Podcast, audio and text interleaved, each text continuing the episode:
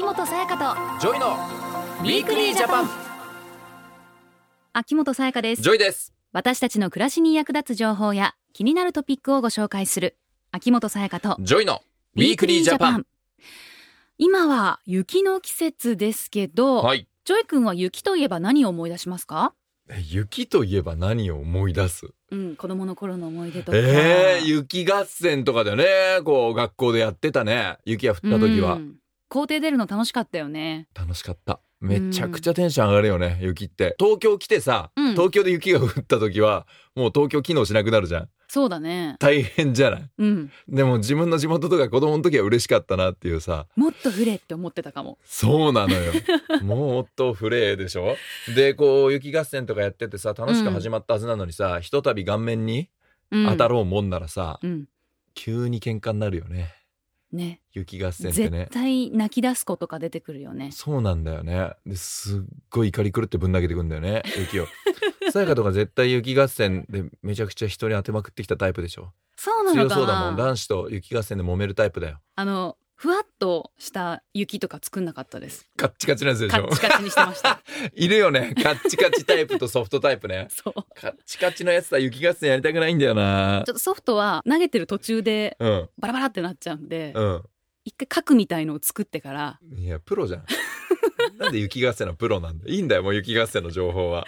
でまあこうさ 雪ってまあ楽しい一面ももちろんあるじゃん。子供ながらにこう雪だるま作ったりとかさね。ワクワクする一面もあるけど、ね大人たちはさそう。こう雪かきやったりとかさ、まうん。あ地方によっては本当こう屋根に積もった雪をこう自分で下ろしたりとかさもう何メーターって積もったりするでしょ？そう大変なんですよ。だから雪はふわふわしてるイメージだったりすると思うんですけど、まあ綺麗だなって思うけどねこう降ってくる時とかはね。ね儚くてね、うん、だけど湿気を含むともうすっごく重くなるんだって、そうみたいだね。うん。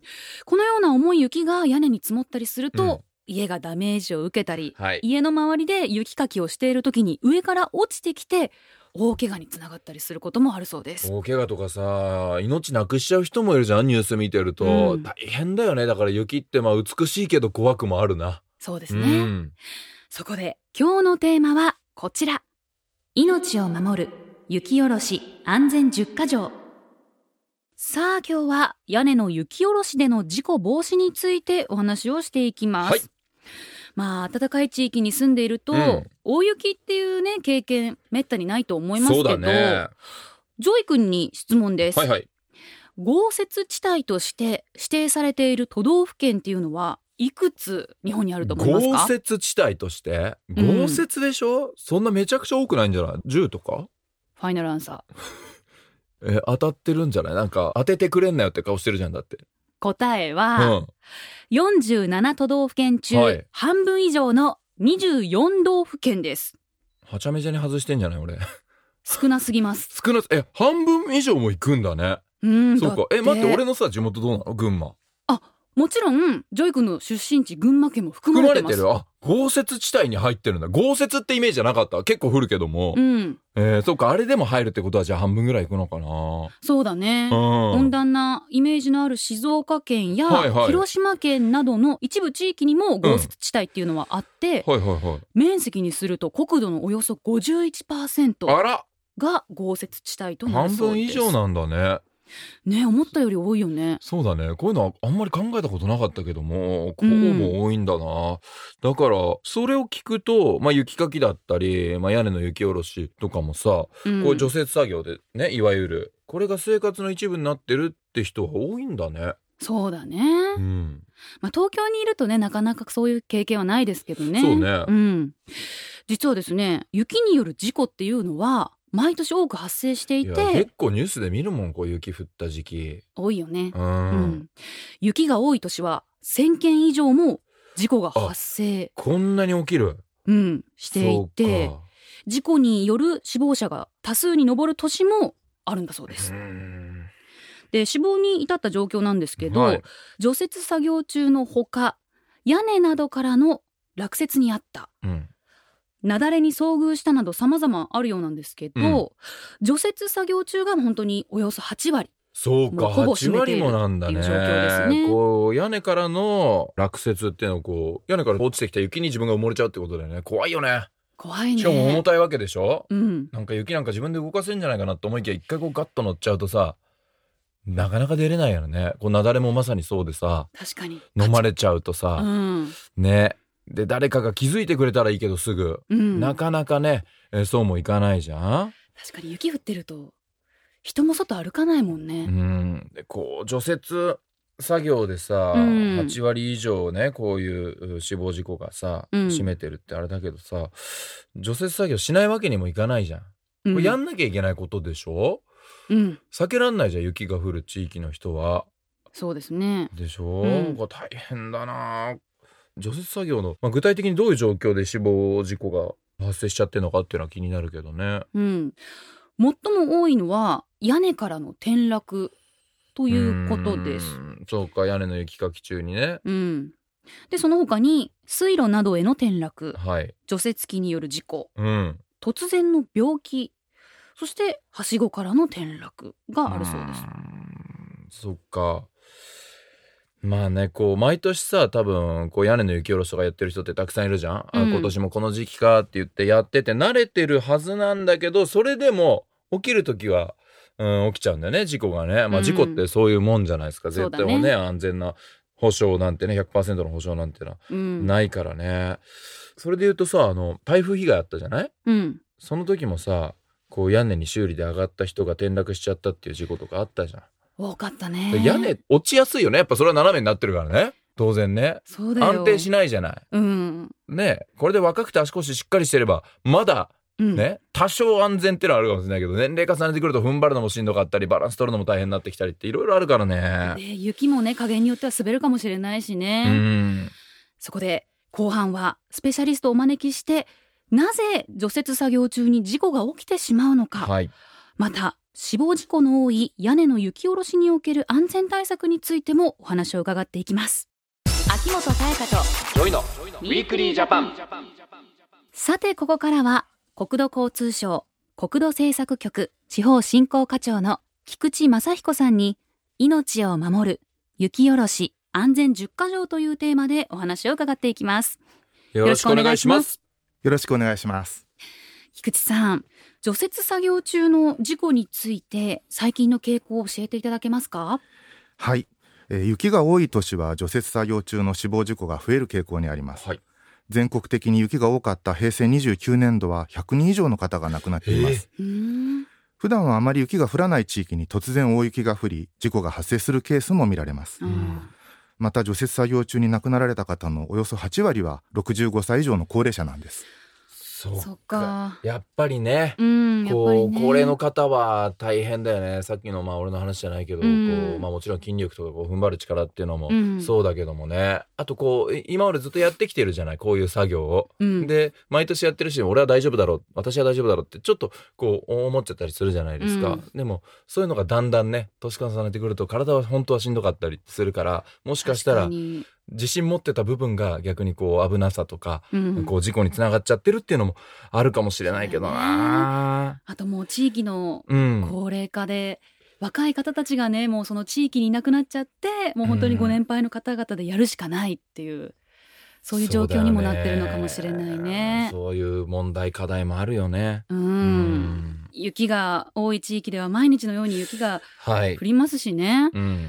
屋根に雪が積もると本当に雪が落ちてくることもあって危ないですよね。はい、そうなんです。除雪作業は重労働なので、特にご高齢の方にとっては負担が大きくなります。はい。中でも屋根の雪下ろしは高い場所での作業となり非常に危険ですので、うん。ご高齢の方だけでなく若い方もしっかりと安全対策を行う必要があります。そうですね。確かにまあご高齢の事故とかがね、うん。多いって言ったけどもちろんどの年代誰にでも起こり得ることだから若い人たちもしっかりね気をつけなきゃいけないけどこの安全対策っていうのがささやか、うん。どういうものなのかっていうのは正直わからないじゃない？これを今日は教えてもらえるってことだね。そうなんです、うんえー今日は雪下ろし安全10か条を菊池さん教えてくださるんですよね。はい国土交通省では皆さんに知っておいていただきたい安全対策を10箇条にまとめていますので、ご紹介しますお願いします。具体的にはどのような安全対策があるんでしょうか？まず最も重要なことは事前の準備です雪下ろしをする際には必ずヘルメットや命綱命綱を体に固定するための安全帯滑りにくい長靴など安全な装備を着用してください。安全帯は腰全体を支えるハーネス型を着用し命綱を固定することでバランスを崩しても屋根からの転落を防ぐことができます。うん。残念なことですが、はい。雪下ろし中に発生する事故では安全帯や命綱を装備していないケースが非常に多いのです、うーんまあそうか。その安全帯とか命綱っていうのはどこに行けば手に入るんですか？はい。これらの装備はホームセンターや登山キャンプ用品店などで購入することができまあすそうか。ホームセンターとかで売ってるわけね。こうだから降ってから買いに行ったら売り切れちゃってるとかそういうこともあるかもしれない。から早めに準備っていうのが大事だそうですね、ねうん。他にはどういったことがありますか、次に重要なことは屋根に登るはしごはしっかりと固定することです、はい。うん。固定しないままで登るとはしごが転倒する恐れがありとても危険です。またはしごの上での作業もバランスを崩し転落の危険がありますので絶対にやめてください。はい。うんちゃんとやっぱりねうん。100%安全って思える環境を自分で作ってあげないとね命を守るっていうためのことだからうね、ん。さあ今あの安全な装備の着用そしてはしごの固定っていうものを菊池さんに挙げてもらいましたけどもどうでしょう？他にもあります？はい。作業は必ず2人以上で行ってください。もし転落したり雪に押しつぶされたりした場合、はい。発見が遅れると重大な事故につながる恐れがあります、うん。はい。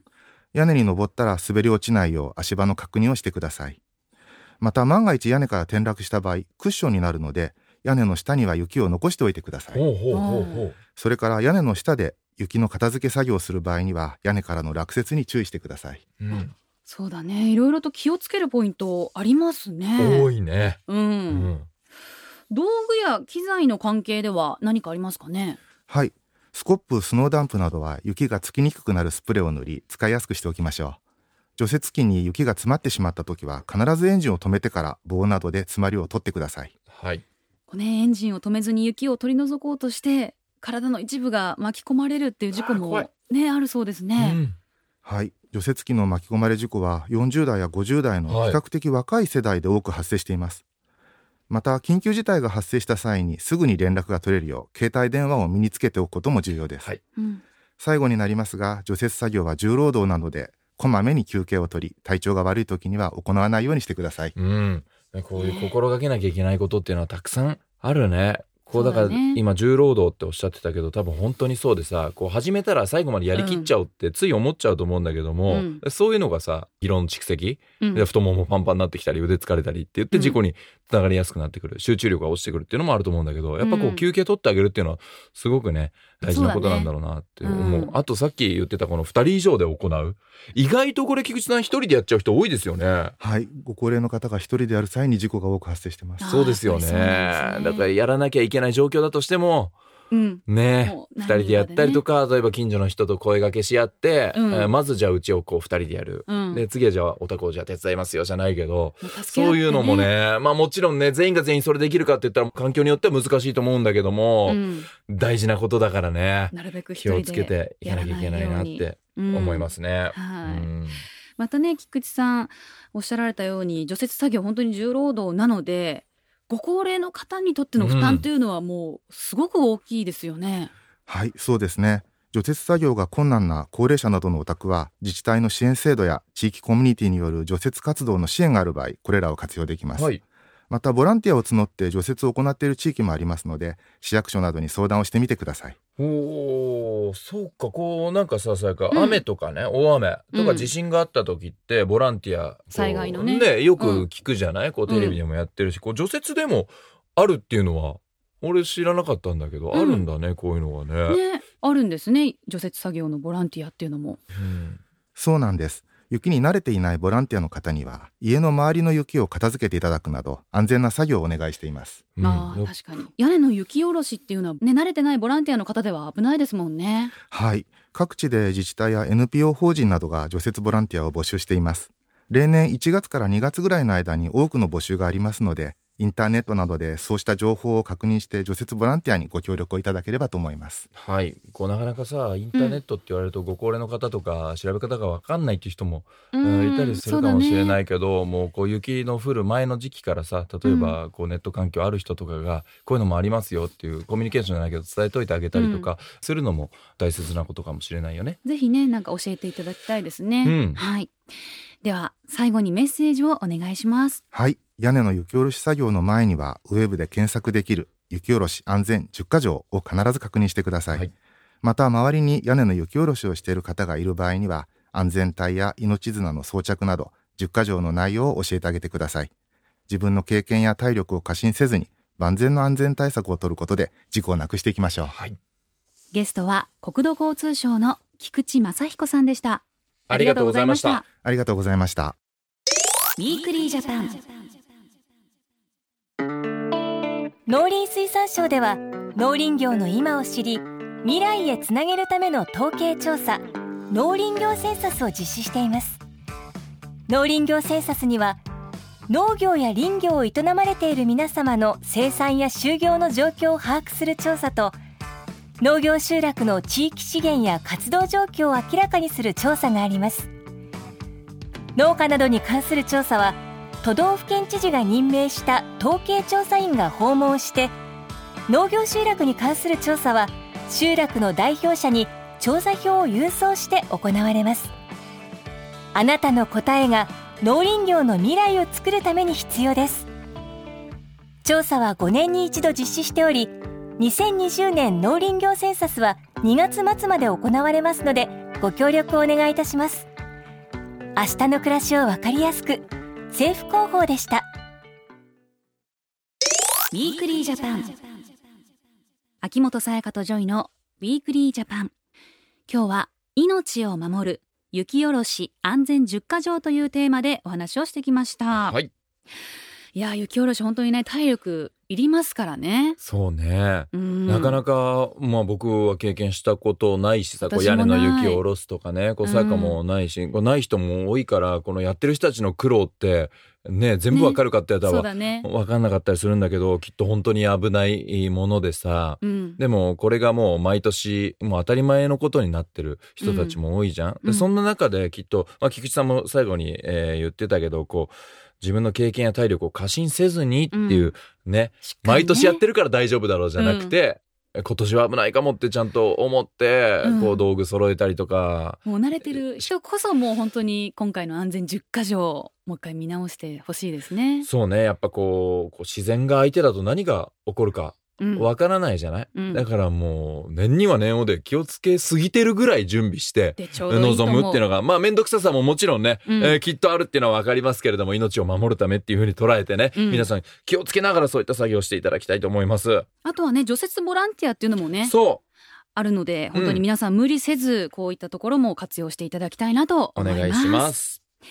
雪下ろし安全10か条や今日ご紹介した内容は国土交通省のホームページで詳しく紹介しています。雪下ろし安全10か条で検索するとすぐに見つけることができます。皆さんぜひご覧になってください。そして番組ホームページでは皆さんのメッセージも受け付けています。番組への感想や今後放送予定の番組テーマについて質問疑問などぜひお寄せください。待ってます。メールをご紹介させていただいた方には番組オリジナルのステッカーをプレゼントしています。来週は、うんお米の粉、はい、米粉の利用を拡大していこうというお話です。米粉の利用を拡大。うん。ほう。ってことは米粉もいろいろ進化してたりすんのかな？私米粉大好きなんですけど。あそうなの？うん。米粉でね作ったパンとかは皆さん知ってる方多いと思うんですけれども、うん、米粉は技術の進歩により、うん、麺類や他の料理でも使えるようになってきたそうです。小麦アレルギーの方にも優しい米粉について詳しく紹介します。面白そうぜひ聞いてください。秋元才加と JOYの Weekly Japanお相手は秋元才加とJOYでした。また来週。秋元才加と JOYの Weekly Japan この番組は明日の暮らしをわかりやすく内閣府政府広報の提供でお送りしました。